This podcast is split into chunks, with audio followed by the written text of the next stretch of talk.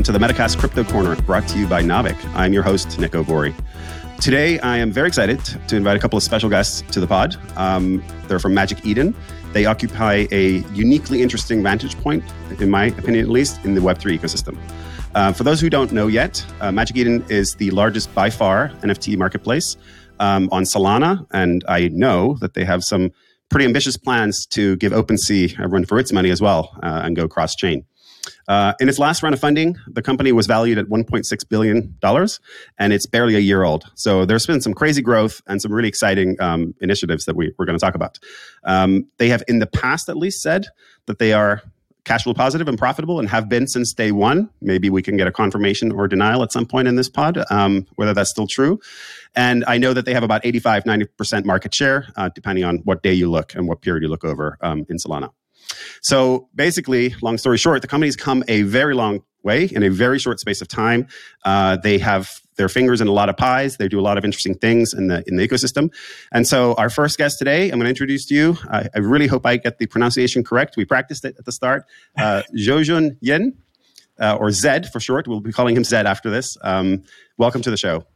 Yo, thanks, Niko. Really appreciate it, man. Uh, it's always nice to talk to you. Great to have you here. All right. Um, what is, uh, and we'll get to Tony in a second, but what is important in my mind to, to know is that Magic Eden actually wasn't the first um, Solana NFT marketplace. I don't think they maybe even weren't the third, um, but they very, very quickly grew to overtake the other um, marketplaces. And in my opinion, and you can correct me if I'm wrong here, uh, it's because it's been a relentless focus on user experience, iterating, moving fast, trying different things out, uh, tweaking what's not working, um, being very public, sometimes apologizing for things, which I, I really appreciate, and being very open and transparent. And I, I think that's built a lot of trust, at least it has with me. Um, and I know a lot of other devs uh, in that space as well.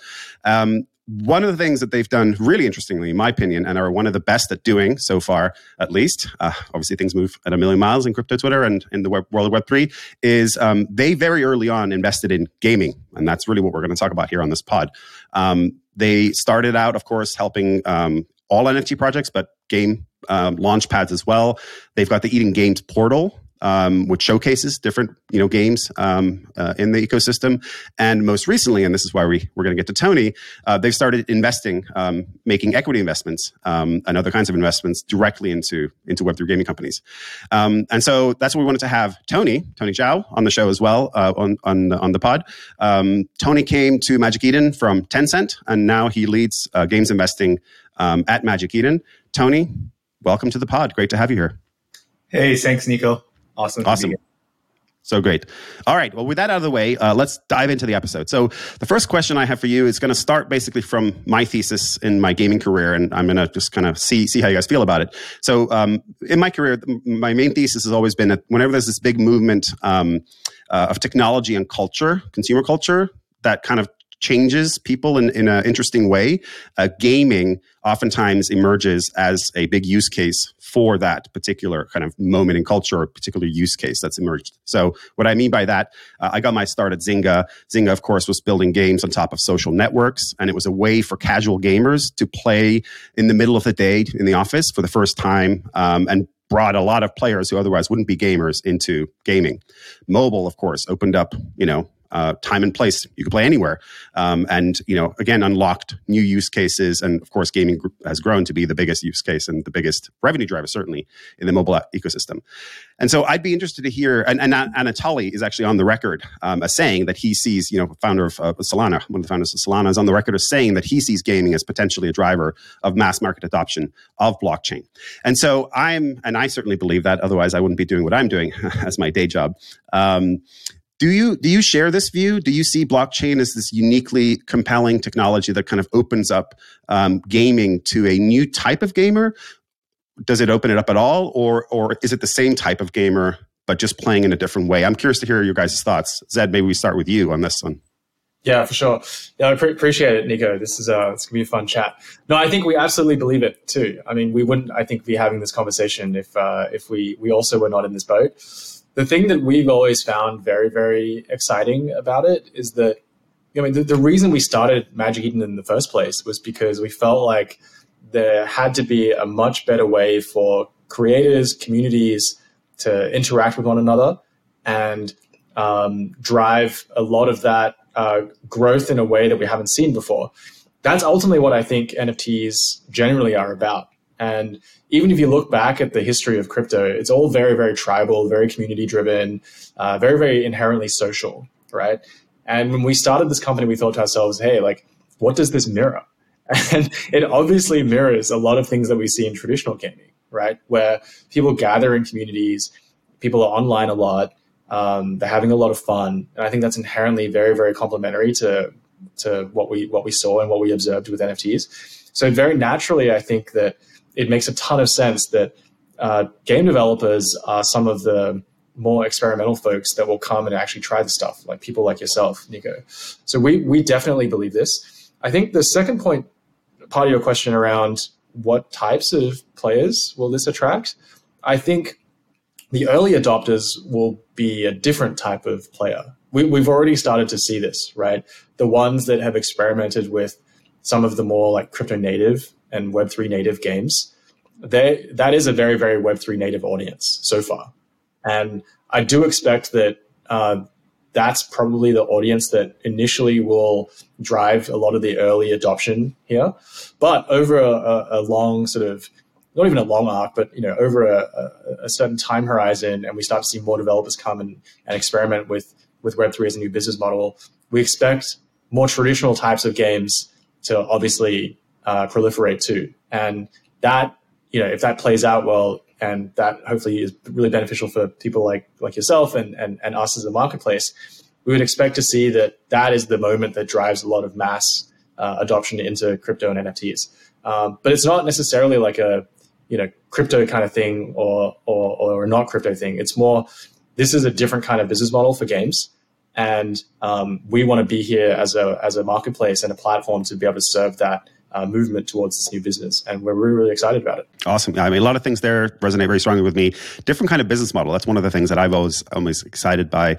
Uh, also, different kinds of game designs. You know, different types of gaming experiences are opened up because of blockchain. I mean, to, to me at least, blockchain technologies. It's it's not necessarily about crypto at all. It's just about having a different type of tool set to develop different kinds of experiences and unlock different kinds of economies and of course that drive different kinds of, of revenue models so so great to hear we, we have a really shared view there um, you obviously you were very early uh, to open up gaming as a as a I don't want to call it a portal, but a you know a use case for NFTs in your marketplace, um, and and you've been driving that since not relentlessly, or maybe relentlessly. You drive everything relentlessly, um, but um, what do you see the Magic Eden role being for gaming in this ecosystem? Obviously, NFT marketplace, Launchpad, sure, those are a great place to start. Um, where, where, where else does it go? Like, what is your kind of vision for how does um, gaming fit in with the overall Magic Eden strategy as you move forward to the next phase? Yeah, for sure. It's a great question. Uh, uh, I'll kick off, and then I think Tony might have some thoughts. I think the generally at Magic Eden, we we we think about the market uh, as more about categories rather than I think a lot of people think about crypto and NFTs as like what chains will you be on. We kind of think about it from like a, a category and vertical standpoint, and we've always felt that um, for a category like gaming, it requires a different kind of mindset and a different kind of product to uh, hopefully showcase the best of what's being built by a bunch of you know, really innovative developers. And we felt that in the early days, we should focus on basically two areas. One is collectibles, which is kind of what everyone saw was the thing that got product market fit with NFTs in the early days. And then the second thing, which we think will drive a lot of the future growth, is, is in gaming. And you know, the reason we made that decision was because um, number one, yeah, kind of to the to the reasons earlier around it being a very very complementary to uh, how people think already about NFTs, and we decided at a, at a, very early stage to separate these things from a product standpoint too, and we felt that. Uh, what is the thing ultimately that that game developers are looking for if they're coming to build in Web three? There's probably two things at the highest level. One is like they want to know how to do it, right? They need there's there's so many. It's almost like a Pandora's box of questions, right? It's like, what chain should I be on? What marketplace should I use? How do I mint an NFT? There's all these kind of questions that come flooding to the fore. And we wanted to simplify that journey, which is why we basically built, uh, first of all, like a primary market. This is the Launchpad um, that you mentioned earlier. And, and obviously a secondary market, which is um, uh, either first party on Magic Eden or something that can be white labeled and uh, games can build their own uh, marketplace using our infrastructure. So all of these things are kind of just call it, you know, broadly in the bucket of uh, infrastructure and tools that game developers can can access via via working with Magic Eden, and this this can extend fur- much much further beyond uh, those two things too. And I think we're we're starting to work with games a lot more deeply on uh, a bunch of other uh, integrations that require smart contracts and other that, that power a bunch of game mechanics, right? So it sort of extends way beyond just the the marketplace. Um, that's number one. Then, then the second area I think is more around distribution. Mm. And Magic Eden today, marketplaces are a very natural kind of um, meeting point, right? Between uh, at least from a from an NFT standpoint, between collectors and uh, creators. And the same, I think, is going to be very, very true on the, the game side, in that we think that Magic can be a very, very natural portal between players and uh, games, game studios, game developers. And this is why we sort of built out uh, from a very early stage a very, very um, you know uh, a very, very focused discovery portal that's specific for games. So so that players can obviously discover what um, what is hopefully the best Web three uh, gaming uh, content and then uh, they can experience it, they can play it, they can do a whole bunch of things without even necessarily buying or selling NFTs, and that's like I think a very very important distinction.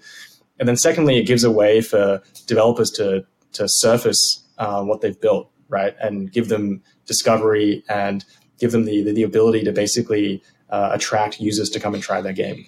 Uh, so we're really excited about that. There's obviously a very, very long roadmap around this, but at the highest level, those are the two areas that I think Magic Eden can really play in the gaming ecosystem when it comes to Web3. Yeah, distribution. You said the magic word. Um, that's one of the hardest problems that I think for all game devs right now, or any developers, any creators. You know, how do you how do you get distribution? How do you get discovery? Um, there's a proliferation of of great content, and it's just oftentimes really hard to find um, you know, in, in Web two or certainly free to play mobile gaming, which is where I most recently came from. Um, you know, there's this incredible tool stack that exists. You know, you got your analytics, you got your attribution, you got your UA channels, you got your ad networks, you got your publishing uh, players. You know, there's all this this whole ecosystem that's been built out, and there's absolutely. And I bet you Tony's got some thoughts on this. Um, there's absolutely nothing really uh, so far in in the kind of blockchain Web three enabled gaming ecosystem. In fact, it's kind of goes the opposite opposite direction where there are no advertising identifiers. You know, there's like you can be anonymous, and that's kind of part of being in Web three is is the anon degen kind of character, right? And so it's just a really interesting interesting that you said that because that, that is absolutely in my mind one of the biggest problems. I'm going to probe on that a little bit. For actually, uh, Tony, do you have any thoughts on that? How do you because you've obviously um, done a lot of games investing um, previously? Would love to hear your thoughts on how you see this kind of distribution um, role that Zed's talking about for Magic Eden. How do you see um, you know, as the games guy at Magic Eden, how do you see that evolving, that distribution challenge and and solution tool set that you guys are looking to build? Yeah. Um, so kind of, you know, jumping, adding to what Z said, right?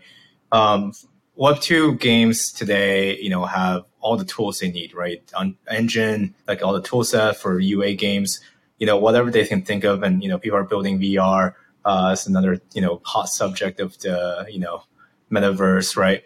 Um, but ultimately, these guys are innovating on gameplay, right? From a Web two standpoint, the tech, tech is there, the engine's there, everything is there, right? When they come to Web three, that's not the that's not the case, right? Because all these the, the things that they kind of have it for just end up in, in their hands, right? They focus on building quality gameplay. They don't. They need to build it themselves, right? You know, they need to think about how do you build smart contract, for example, right? When back in Web two, all you think about is, hey, I'll just slap it on Steam I'll take it to Apple, Google, and I'll run my backend with whatever, right? AWS, right? Um, here, there's no kind of that hand holding for you, right? And we want to be a platform that really essentially, you know, burdens some of these uh, these you know tasks for the game developers, right? Because ultimately, for the whole industry to grow, game quality has to be on par with Web two, right? Um, and for that to happen, the game developers need to focus on making quality games yeah. and not focusing on these other stuff. Yeah. Hallelujah is all I say to that. I don't want to have to deal with the distribution problem, the attribution problem, the analytics problem, the UA problem. Like I just want to focus on making games, you know, building great fun content and just thinking about that and not worrying about, okay, uh, how do I, you know, do I airdrop into this wallet? Is that, is that how I show an ad? Like because that's what people are talking about. Like you know that's not a it's an interesting topic to talk about certainly. And i, I you know i love the uh, the quirkiness of the challenge uh, in many ways. But at the same time you know for my day job i just want to focus on making games. And i, I know almost all developers feel the same way. They're like they're, they make games because they like making games and they're good at it um, they don't want to be solving all these other problems as well. So um, great to hear that you guys are thinking about this and, and recognizing this as a, as a, as a big problem and, and a, you know, a problem that Magic Eden can play a pretty big role um, in, in, solving for. Um, you may have mostly answered this, but I, I, do want to pick on this a little bit um, why did you focus on games so early on? Um, you know, you talked about hey collectibles. That made sense. That's where all the action was, and, and still is mostly. Um, and you know, gaming, yes, I agree with your thesis on that. Um, you know, at, at, both at the high level and, and at the, the, detail level. But I'm just curious, like as a as an early stage startup, again, you're barely a year old. Did you celebrate your one year birthday like a couple of months ago? Something like that. I think it was about four weeks ago. Four yeah. weeks ago. That's what I'm talking about. And so, you know, typically uh, people tell, you know, any investor you talk to or, or you know, ex founder, startup founder, they'll tell you like focus, focus, focus. It's, you got to be relentless about that. Uh, and yet you took on gaming as essentially an entirely different product. Um, I, mean, obviously tied to the marketplace. I, I, get that, but but a different product and certainly a different problem to solve. Di- kind of a different customer as well. So super curious to hear, like, why did you go so early into gaming. I'm glad you did because you know um, it's helping us uh, a ton. But um, you know there were there there weren't that many games at the time. Most of the games that were there were super early or weren't even completed. Most of them still aren't completed. You know they're under development. Gaming cycles are long. You know 12, 18, 24 months.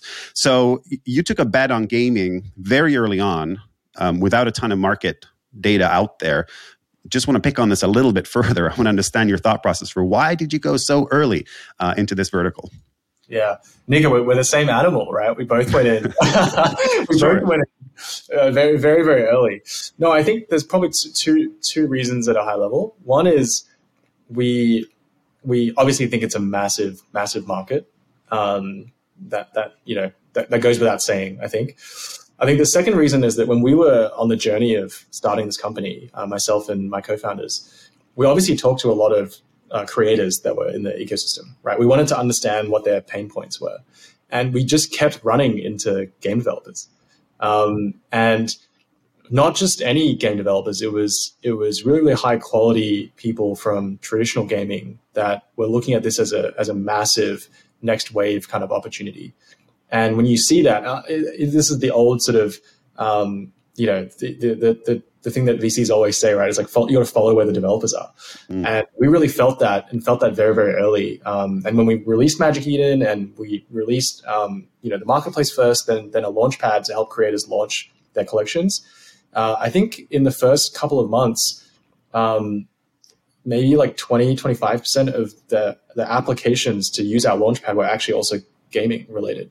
And one of the first launches we did was Mini Royale Nations uh, mm. back in December last year, which is, uh, yeah, uh, yeah, you know them, Niko, the, the, amazing, amazing guys coming from traditional gaming, building, yeah, free to play, um, kind of like shooter, yeah, casual shooter, right? And we still just saw a lot of teams like that that wanted to use a lot of the infrastructure that we had built, and we thought to ourselves like, hey, actually, there is a huge opportunity here because there's no other marketplace that is really trying to serve this cohort of developers. And honestly, if we believe that NFTs um, as a as a fundamental like layer or technology is going to expand rapidly over the next you know call it three to five years, uh, you want that technology to, to be adopted by uh, the largest uh, industries or verticals. And um, it's sort of almost like a let's put our money where our mouth is, right? We think that gaming is is absolutely going to be a huge part of that. And if this cycle is going to, you know, that development cycle is a long cycle, 18, 24, sometimes longer months, um, we may as well start early and mm-hmm. build, start building those relationships early and start finding ways to, to partner with them. Um, and we're very glad we did because I think, you know, I would say even now, after a year, we are even more excited about it. Uh, it, it even in the bear market, um, that's generally affected crypto and many, many asset classes. Um, one of the most robust categories that we see uh, still today is that developers that are building games are full steam ahead, and we we're, we're, still seeing a lot a lot of appetite for them to to launch uh, NFTs, you know, obviously launch their games, and um, we continue to be really, really excited about it.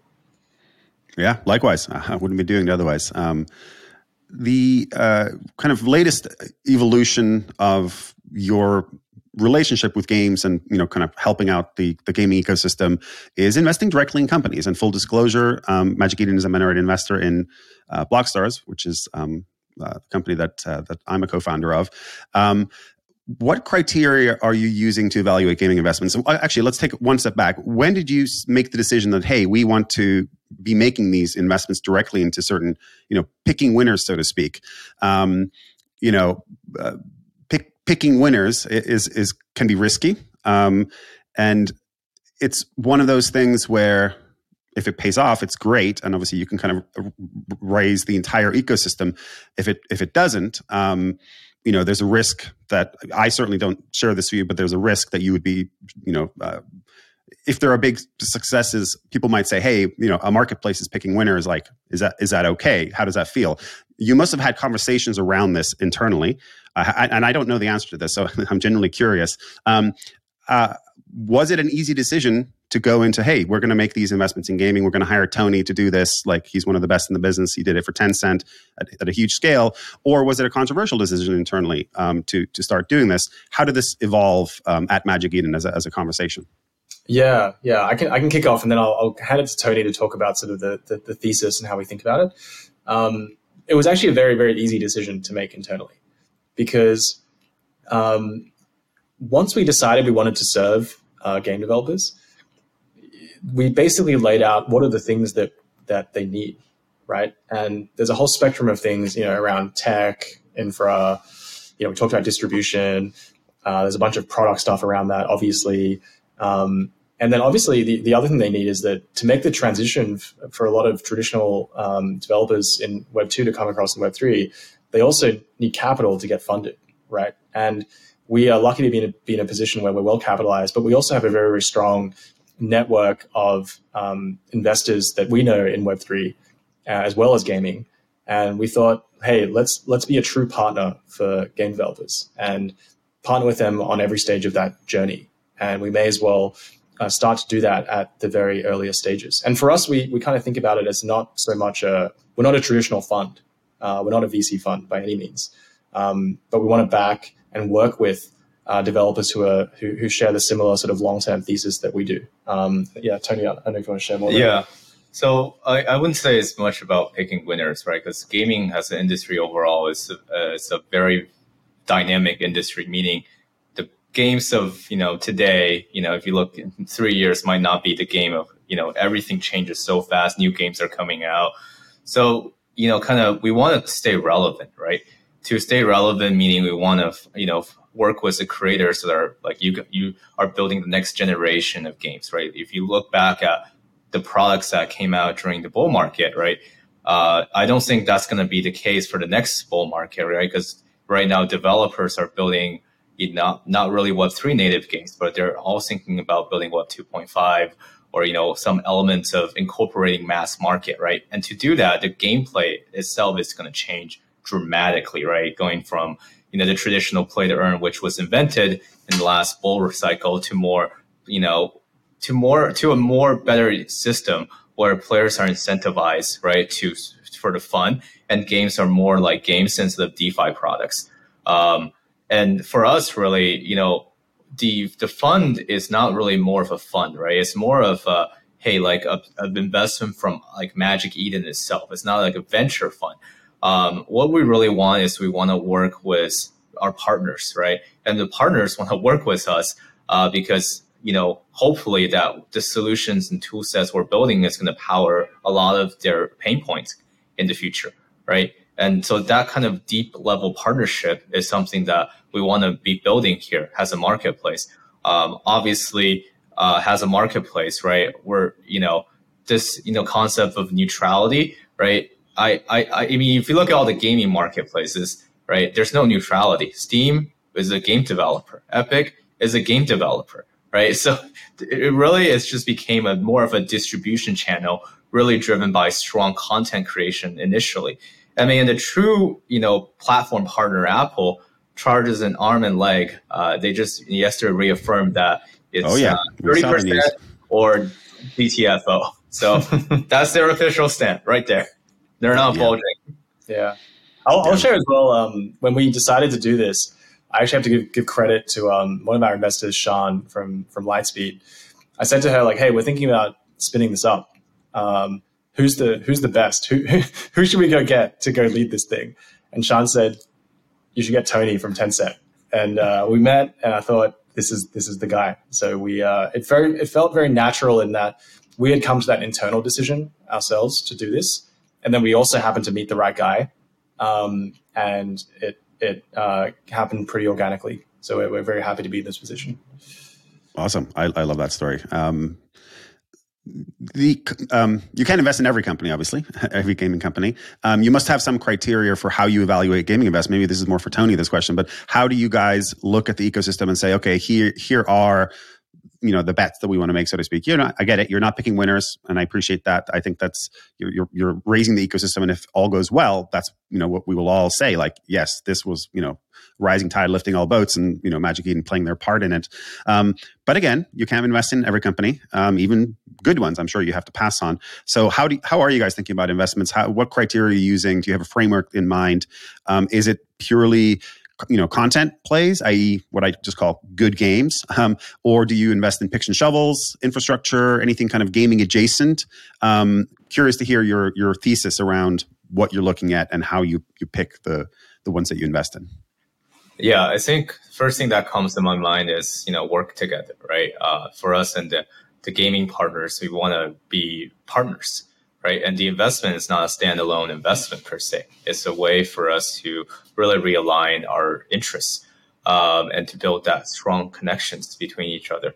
So, you know, on the content side, obviously, uh, I think I speak for all the gaming team here, and Ziad has done a great job of hiring gamers uh, for the gaming team, right? So we we all just we think that the next wave of you know Web3 game is going to come from high quality game, you know, driven by high quality gameplay, right? And at the end of the day, if a game is not fun, like why would you play it, right? You know, that's why I, I don't view play to earn, you know, games as games, but more like a DeFi product. I tried it.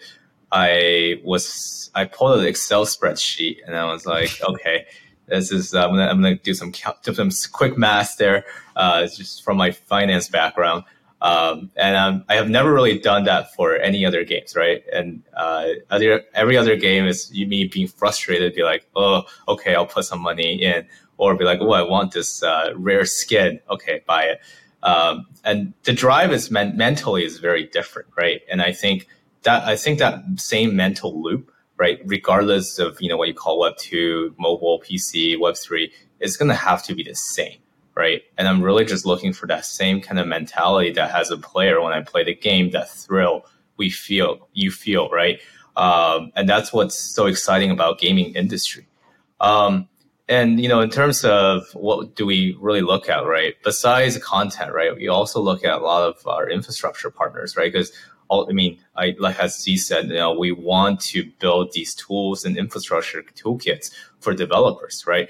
Uh, you know, and but other people are doing the same. I think, you know, rather than, you know, kind of you know, this close walled garden approach of Web 2, uh, we want to partner with, you know, key partners that, hey, like, let's speed up the process. Hey, let's build different things that we're really good at, right? These kind of conversations, I think, are really going to speed up the whole, you know, the, the infrastructure development of the whole ecosystem. Um, and, you know, ultimately, right, people say like, Web3, you know, the end goal of Web3, right? The end goal of Web3 is really just to convince the Web2 gamers, right? Which have been very negative about the notion of NFT in, you know, the last two years or so for them to be like, and you know, gamers are very, very hard to please to begin with, right? For them to come to the table and say, oh, this is awesome, right? And that's when you know, like, you've truly built a great ecosystem.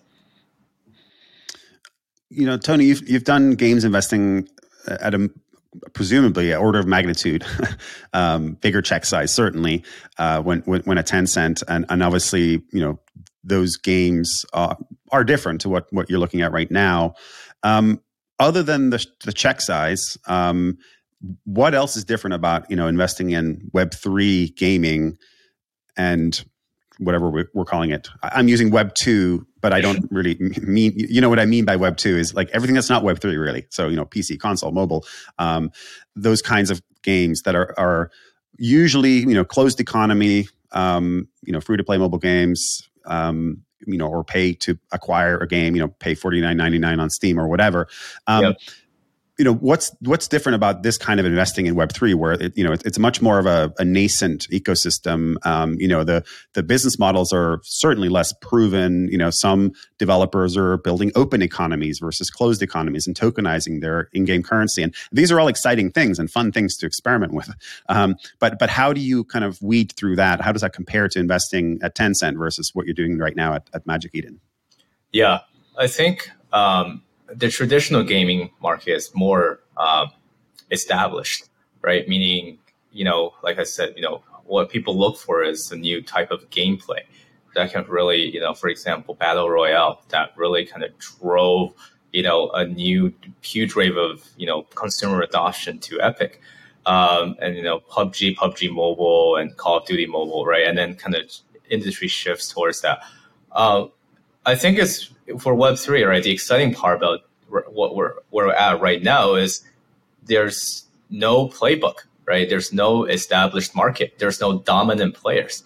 It's just a bunch of you know hardworking, uh, creative young minds or awesome minds trying to look into the space and say like, how do we build something that has never been done before, right? You know, versus Web two. Um, you know, every game has sort of like it's, it's a cycle of like you know old game kind of phase new game comes um, and that cycle right is you know repeats itself right? In web 3 there's not even cycle one right? Uh, if you ask anyone's like what's a great web 3 game you play? Like to just random people on the street. I bet they probably look at you very blankly and be like huh? If you ask them what their favorite game is they could probably answer that question in like two seconds right? So and because then partly because everyone is this is nice thing about gaming, right? Um, everyone plays games, right? Uh, especially uh, you know kids nowadays they're on Ro- Roblox or Minecraft. Mine, mine was the Minecraft generation. Each generation has its own set of games like Warcraft, Diablo, or Starcraft, or you know Doom for some of the older folks. Um, and that cycle, right, has it, has been proven in Web two.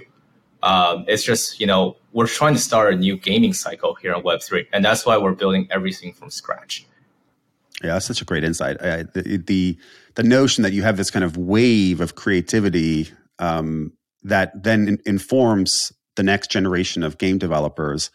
Um, you know, you you start with with you know Puzzle Bobble back in the day, and then you get to uh, Bejeweled, and then you get to Candy Crush, and you know, and and it's it's there's like this this successive waves of better and better games that build on top, you know, the shoulders of the giant, so to speak, build on top of a very basic, simple concept, you know, which was great for its time, and then just gets evolved and evolved and evolved by developers and and just improved. You know, we're seeing it now on mobile with hyper casual. We're seeing it on mobile with uh, you know the, the merge category of games. Like there are these incredible um, evolution evolutionary. So you get a new genre or a new uh, cycle, gaming cycle that you're talking about, Tony, and it starts with something basic and simple, and then it evolves from there into something huge again, we haven't seen it yet, but what are the what are the most promising categories that you're seeing, Tony, or or use it? Like you're both looking at the space. What are you seeing that's that's most exciting to you? Uh, wh- where's the nugget of of this next cycle looking like it's coming from, or or have you seen anything yet?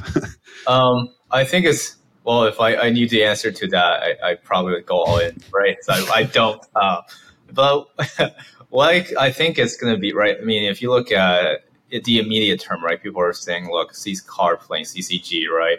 Or RPG games, right? You know, people are looking at it and say, hey, what's the most practical way to integrate NFT into your games, right? That's kind of one way of thought of like, hey, you know, that, you know, it's more like a really direct match, right? Of usage of NFT right? And the other way of thinking is like, hey, how do you you know use the existing Web two games, right, and start start from some you know foundation or existing player base, existing titles, and then try to, you know convert into Web three like right, tries to make them better using Web three elements, right? That's another way of thinking. Um, and some are just you know are thinking more like, hey. um, what if we you know experiment just you know starting from you know just pure Web three elements, um, and then we kind of layer it with like some you know more gameplay focus, right? More uh, starting from more tokenized, you know, that kind of economy focus. I think add game elements to that as well. So there, are, I think it's you know there are a lot of thoughts right in, in the market. Um, whether who whether who's right or which which which school of thinking is going to you know end up you know winning the largest number of users and you know the strongest number of you know community members right? Because ultimately um, you know for each game in the end there's just a core group of hardcore gamers right? Um, and i i i don't know right? Um, but i think what i think is these groups all have in common right versus the previous generation you know earlier adapter of web3 is they're thinking bigger, right? They're thinking more about how do I really do because the Web3 market today is probably like this, and this is Web2, right? How do we get the, the bigger slice of the pie? How do we make this more consumer friendly? How do we interact with like real gamers, right? And I think that's like an awesome change because we're expanding the ecosystem. Um, and this is, you know, why ultimately at the end of the day, you know, what we want to do here at Magic Eden is we want to expand the Web3 gaming ecosystem.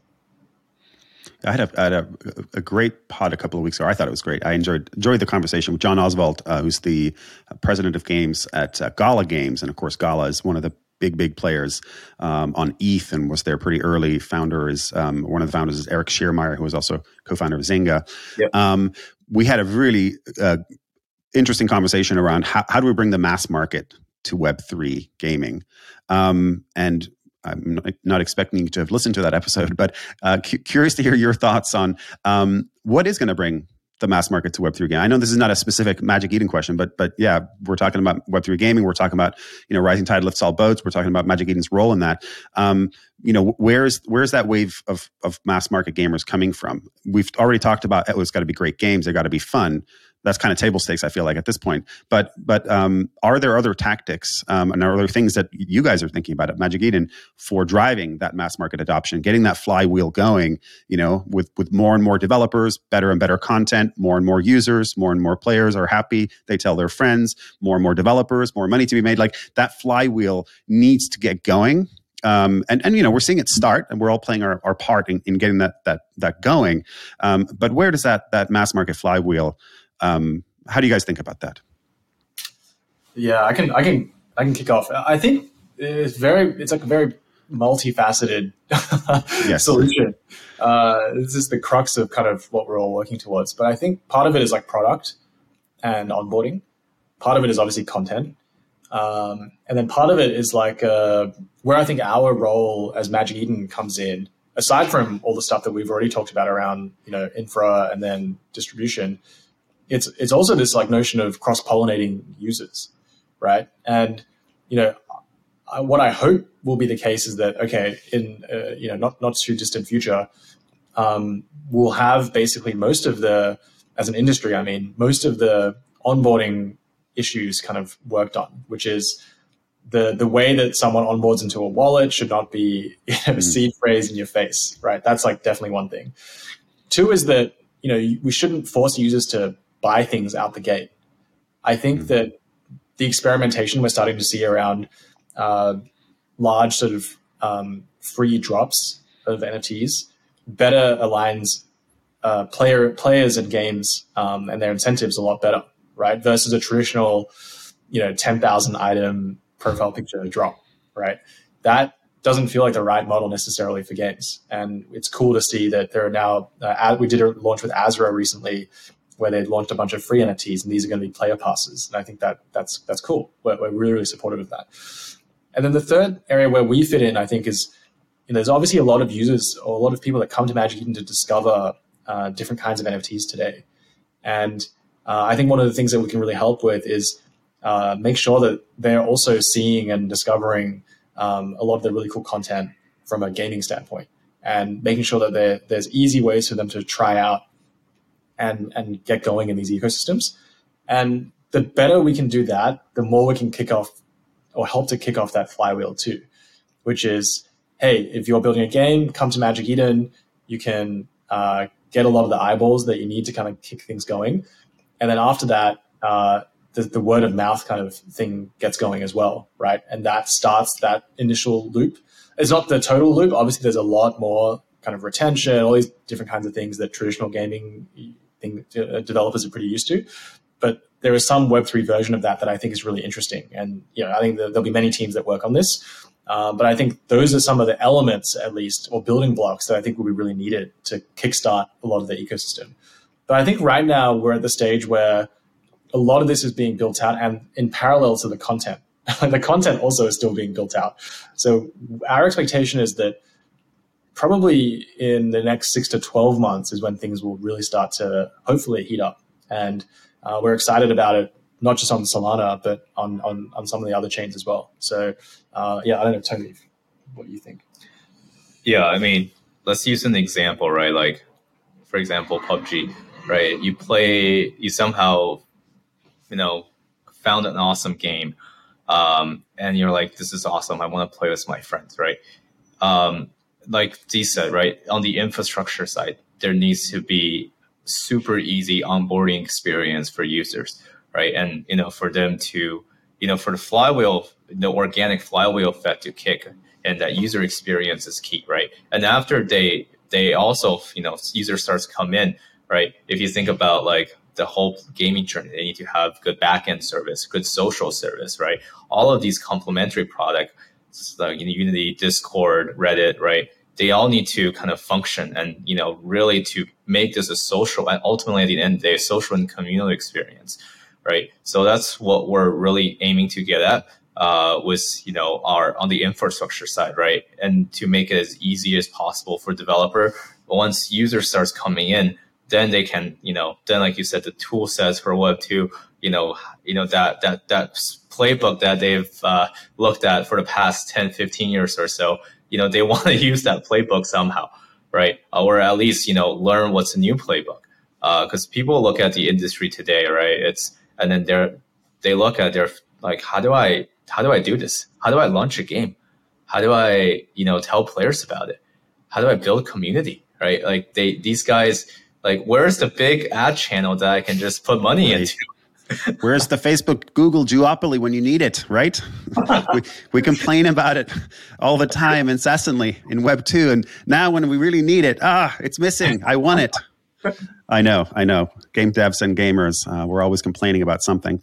Um, so one of the reasons I said you, you guys occupy a uh, in the intro a unique um, vantage point in the ecosystem uh, is because now you're not just investing you know in games uh, you're not building tools just you know um, doing the financial investment like VCs do. Of course, there's a there's a you know a number of Web three focused gaming funds, and um, you know a lot of traditional VCs are are you know cutting those checks. And of course, they have great teams and you know ex gamers and you know industry professionals who who understand the space really well but they're not in the weeds, right? They're not building tools and and you know talking to the devs on every single day. And that's where why I say your position is quite unique. You know, you are the largest NFT marketplace. You're you're putting in money from the top level down, making investments, cutting checks, and then from the bottom up, you're building all these tools. You're co-developing features. You're asking developers on a daily basis, like, what would make your life better? What tools do you need? How does how can we help your particular game genre or your particular game design to to to you know work better? And so um, the reason I say all that is um, there have to be some trends. You, you, mentioned a trend, which I've noticed as well, a very recent trend. I don't know if it's actually we can even call it a trend yet, but you know, doing free NFT drops, um, treating them more as battle passes, you know, and not as actual like in-game characters or skins, um, and and not charging people up front. Again, I don't know if it's a trend yet, but uh, um, we're you know we're seeing some of that kind of nascent emergent behavior that's different to what was certainly the the meta like six, nine, 12 months ago when it was like 10,000 um, project, you know, charge a mint and then, you know, um, those are your kind of playable characters, your skins. What other trends like that are you seeing from your unique vantage point of both looking top down and seeing a lot of different companies and then bottoms up? Seeing a lot of these like individual features, you know, our, our, our audience is a, um, you know, really interested in obviously in gaming and, and Web3 gaming in particular. Um, and so a, a, lot of this stuff that feels like it's really in the weeds is actually really, really valuable information. Um, these like little insights, like oh, free drop doing it as a battle pass. Like I'm not sure everybody even knows about that yet. And again, not sure if it's yet a trend, but it might very, very well become one. So yeah, question again. What what are you seeing that's similar to that? Those like little things that others might overlook. Um, yeah. That aren't like the mega trends that are relatively easy to talk about. It's the little things sometimes that are the most juicy nuggets. I'll, I'll share one that's like top down and one that's like bottom up.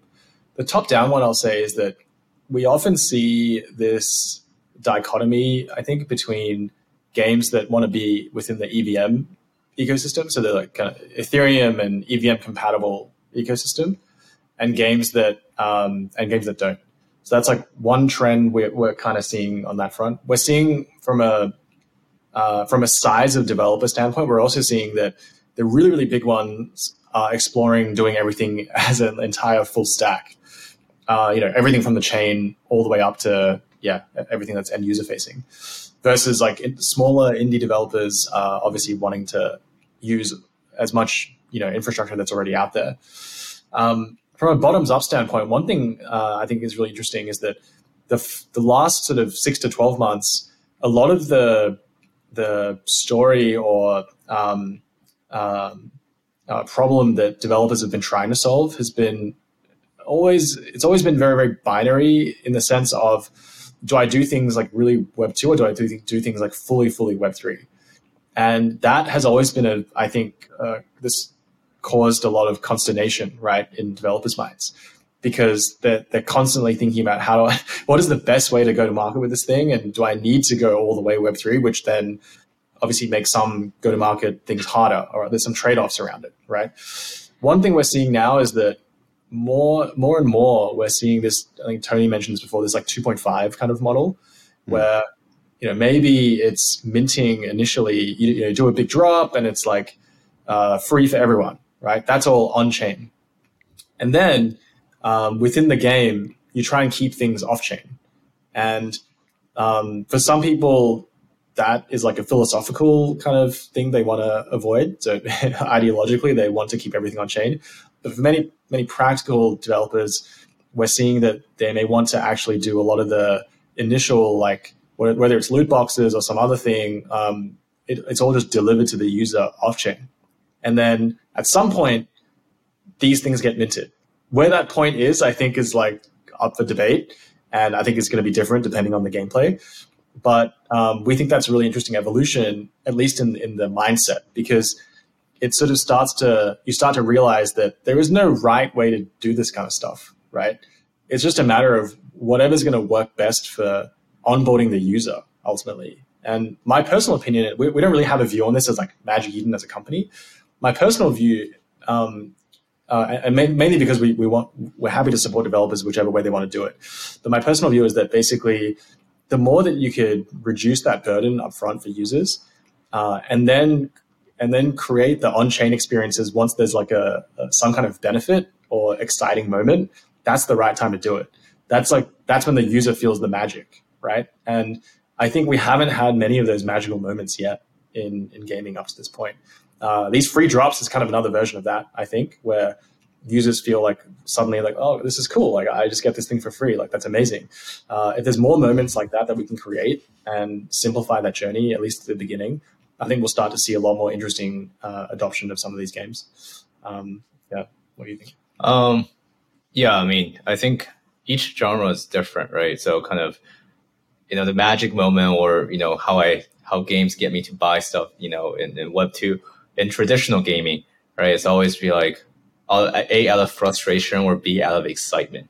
Um, and I don't, I never think about the price or, uh, you know, is this like something like, you know, I, I get my money return on, you know, X, Y, Z. Um, and I think, so each, I think, you know, for tradition, the ones that are, you know, more practical, right? They follow the standard, you know, land sale or NFT sale, right? But some of the new ones, right? For example, uh, you know, f- like for example, first person shooter, right? How do you mon- you know, how do you create the magical moment with skins? That's a question that, you know, that didn't even, didn't even get solved in web two, right? It's, uh, like Riot invented, uh, you know, uh, free to play, you know, game cosmetic monetization and the whole industry just kind of, you know, at some point ad- copied or adopted a lot of its principle and game, you know, monetization strategy. Or when Epic invented the bat- uh, battle pass, season season pass, right? And the whole again, right? I think there has to be something that you know player feels like they get the bang out the buck, right? If you're you're talking, you know, you're appealing to more group of rational, more return driven folks, right? They a they have to believe that this project's be awesome. That's why they're supporting it. Um, but B, I mean, more importantly, is they feel like, do by buying by supporting it or buying, you know, uh, whatever assets, right? They're part of the community, right? They're part of they're part of the journey, and they're also thinking like, hey, like by being early, I'm like I get something out of it, right? Whether it's you know recognition or anything, it's like a crowdfunding Kickstarter, same kind of principle, right? And then maybe later down the line, right, people can then think about at what point can you make the uh, user monetization, you know, super super awesome and, and co- coherent in a way that it doesn't disrupt their user experience and it also adds you know just a new type of monetization system to the game developers you know what whether what that is uh, i mean i don't know i i want to uh, actually I, i'm very curious about it so we'll see yeah, a lot is still to be solved. So um, watch the space. I guess is is uh, is the TLDR on that. Um, we only have a few minutes left. I know you guys have a hard stop, but uh, I'm going to ask you a very quick question about creator royalties and how they relate to gaming in particular. Um, you know, there's obviously this kerfuffle going on. Uh, we realized as a as an ecosystem that creator royalties weren't actually enforceable on the smart contract, or at least aren't yet. I know that's and there's conversations around that. I know this is a hot topic right now. By the time this pod airs, uh, who knows what what uh, developments will have will have emerged. But I'm very curious to hear your thoughts. Um, not so much on the, the kerfuffle. You should go watch. Um, that is on the Unchained podcast. Excellent, really interesting episode that was all dedicated entirely to creator royalties. So I'm not going to do that work on on this pod. We're all about gaming here, after all. But I do want to um, hear your guys' thoughts. How do you think this matters or does it matter for game developers this creator royalty either way so let me let me give you a quick um, what i mean by that question um, if there are no creator royalties at all um, and and or they're not enforced you know game developers will naturally build different ways of monetizing. I mean, that's you know what game developers do. So to me personally, as a game uh, as a game developer, the creator royalty piece is not that interesting or not that important. I actually think it would make it worse in some ways as a game developer to have the creator royalties be um, enforced at the protocol level because that's kind of forcing players payers to like pay this tax essentially to the creator the game developer benefits the game developer a little bit, but it feels weird as a player, um, as I'm trading assets, to be paying the game developer like a second time, if you know what I mean. So um, I'm still forming my view on this. Uh, it's evolving, um, and I'm sure it will continue to evolve. But that's really where my question is coming from. How do you think this matters, if at all, for game developers? Um, if it's either not enforced at all, or it's not even a thing anymore, or it is enforced and it actually happens at the protocol level. Yeah, this is the hot topic of the day. No uh, joke. I think it does. It it ultimately does matter, but I think it's to, to varying degrees depending on uh, who you talk to. That that's what makes this topic so heated or controversial. Is that there's no one size fits all answer, whether it's in gaming or outside of gaming. On the gaming side specifically, I would say that yeah, I, I would echo your your views, Niko. That um, very much game developers will figure it out whether it is a different way for monetization, that's one way of handling this, or they figure it out in the sense of they find innovative and interesting ways to uh, enforce it, right through through some sort of incentive, right? I mean, when we when we announced the optional royalties on on, on Magic Eden, uh, immediately we had a couple of um, studios come to us and say, "Hey, uh, is there a way for us to at least know which NFTs do not pay the royalties, and we can then change some of the things that happen in the game as a result, whether, whether that's a carrot or a stick. Mm. And that sort of that that was within you know 12 hours of of us making that announcement. Already, developer game developers were thinking about what to do. Um, so uh, I I do think that ultimately royalties is net really good for the ecosystem. I, I, really believe that, and that position has never changed on the Magic Eden side. I think that we just felt, uh, and I think a lot of people felt, a lot of the, to your point, the player side or the the, the buyer side, really felt that uh, ultimately, if it's not enforceable, then there's always going to be folks that try and skirt around it. So, so this conversation around how do we enforce, what are the ways to do it, what are the ways to encourage or discourage certain behaviors, um, how do we incentivize people to pay royalties, all that kind of stuff, I think is just some product and technical innovation that has to happen. And then I, I, I think game developers are actually the, the most well equipped to deal with it in the sense of they're already thinking about all the different ways uh, to, to run different business models and ways to um, you know incentivize users in certain ways. So um, hopefully this is something that does not cause too much disruption for, for game developers. And I think based on the feedback so far, we haven't haven't seen too much of it. Um, but ultimately, it doesn't matter whether it's royalties or not. Magic Eden, you know, our hope is that we're here to effectively serve developers, creators, uh, in in whatever they uh, it is that they want to do. So whether it's royalties or not, like we we're, we're happy to actually get pretty involved and make sure that that you guys have what you need to effectively uh, run run run your game, run your business, etc. Awesome. Yeah, yeah. Royalties just never felt they were like an added bonus for us, but we never thought like, oh, royalties. That's an interesting business model for a game. um, I think for some games it, it, probably can be right. There's probably game designs where it actually works quite well, but um, but yeah, for us, it was almost like, okay, uh, I guess we'll do a 5% royalty. Like, sure, why not? right? Kind of thing. So we literally spent like 30 seconds thinking about that number. It was like, what number do we want to put in there? Because like, that's what everybody does. Like, and so I, I actually think it's interesting because we're all going to have to think a little bit harder now. So in, in my mind, this is actually a, a good thing that this is happening because we're all going to have to collectively figure out okay what are the, what are the right solutions and what are the, what are the paths forward so um, anyway i know you guys are out of time so uh, we'll wrap it up here. Um, said thank you so much for coming on. Tony thank you so much for coming on. This was a great conversation.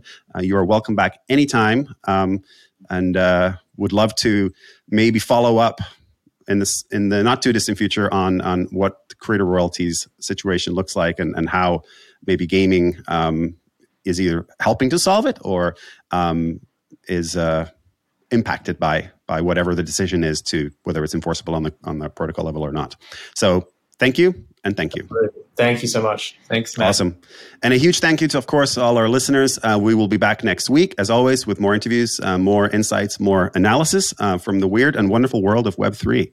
Um, so until next time, friends, stay crypto curious and feel free to send questions, guest recommendations, and comments to me. My email is niko at naavik.co, and you can find me on Twitter at niko the Fin. Uh, DMs are always open.